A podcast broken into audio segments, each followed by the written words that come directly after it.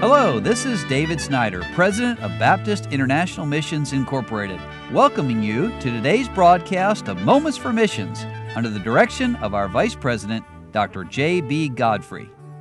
Well, our theme at BIMI this year has been achieving the impossible because God can. We can't do it, but God can.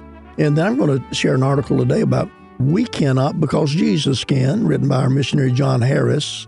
Matthew chapter 16, verse 18 says, And I say also unto thee that thou art Peter, and upon this rock I'll build my church, and the gates of hell shall not prevail against it. Well, Brother Harris says our family has been in Belize, and that's course South America, for six years. What a ride it has been.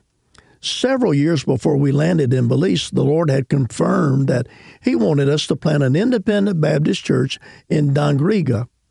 But there were naysayers who had said, There's no way you can plant a church in Dangriga. It's way too hard.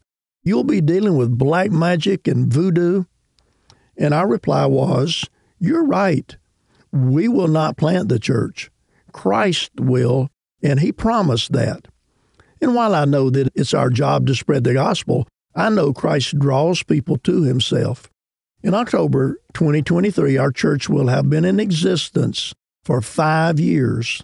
And while we've dealt with a lot of darkness here, we're excited for what the Lord has been doing.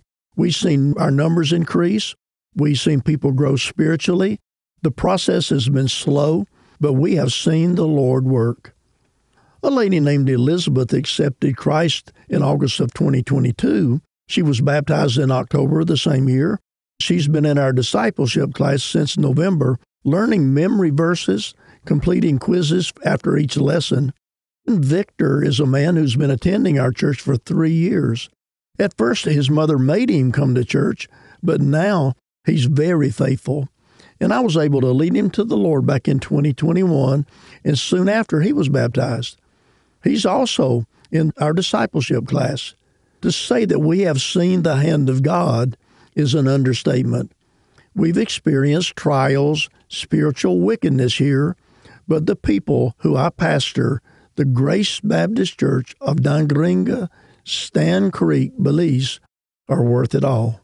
And again, let me just pause to say that's how we missionaries feel about it. When God lets us lead people to Jesus and see them grow and get in church and start learning how to be faithful, it makes all the problems seem so little. Well, Brother Harris says, our desire is to show people that God can, that God is real, that the Word of God can change someone's life. We're about to close on a half an acre of land on which to build a church building. Our church is involved in youth rallies. This summer, we participated in our camp with several other like minded independent Baptist churches. And hopefully, in the future, as the Lord leads, a Bible college will be started to help train men and women to serve God. Please pray for us as we continue to punch holes in the darkness. We have much work to do, and we believe that Jesus is coming again soon. We've seen the hand of the Lord. People are getting saved and baptized, and we're grateful to God for what He has done. All the glory belongs to Him.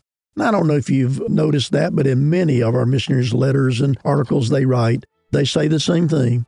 They're there to win people to Christ, to love them, to train them, to get them in, established in a good church, and that God may receive the glory. We can't do it, achieving the impossible, but God can, and we're so thankful for that. Would you pray for our missionaries as they labor around the world in changing people's lives for good? You've been listening to Moments for Missions. For further information, please write to BIMI, P.O. Box 9, Harrison, Tennessee 37341, or call us at 423 344 5050. Or you can visit us online at www.bimi.org. Until next time, may the Lord richly bless you.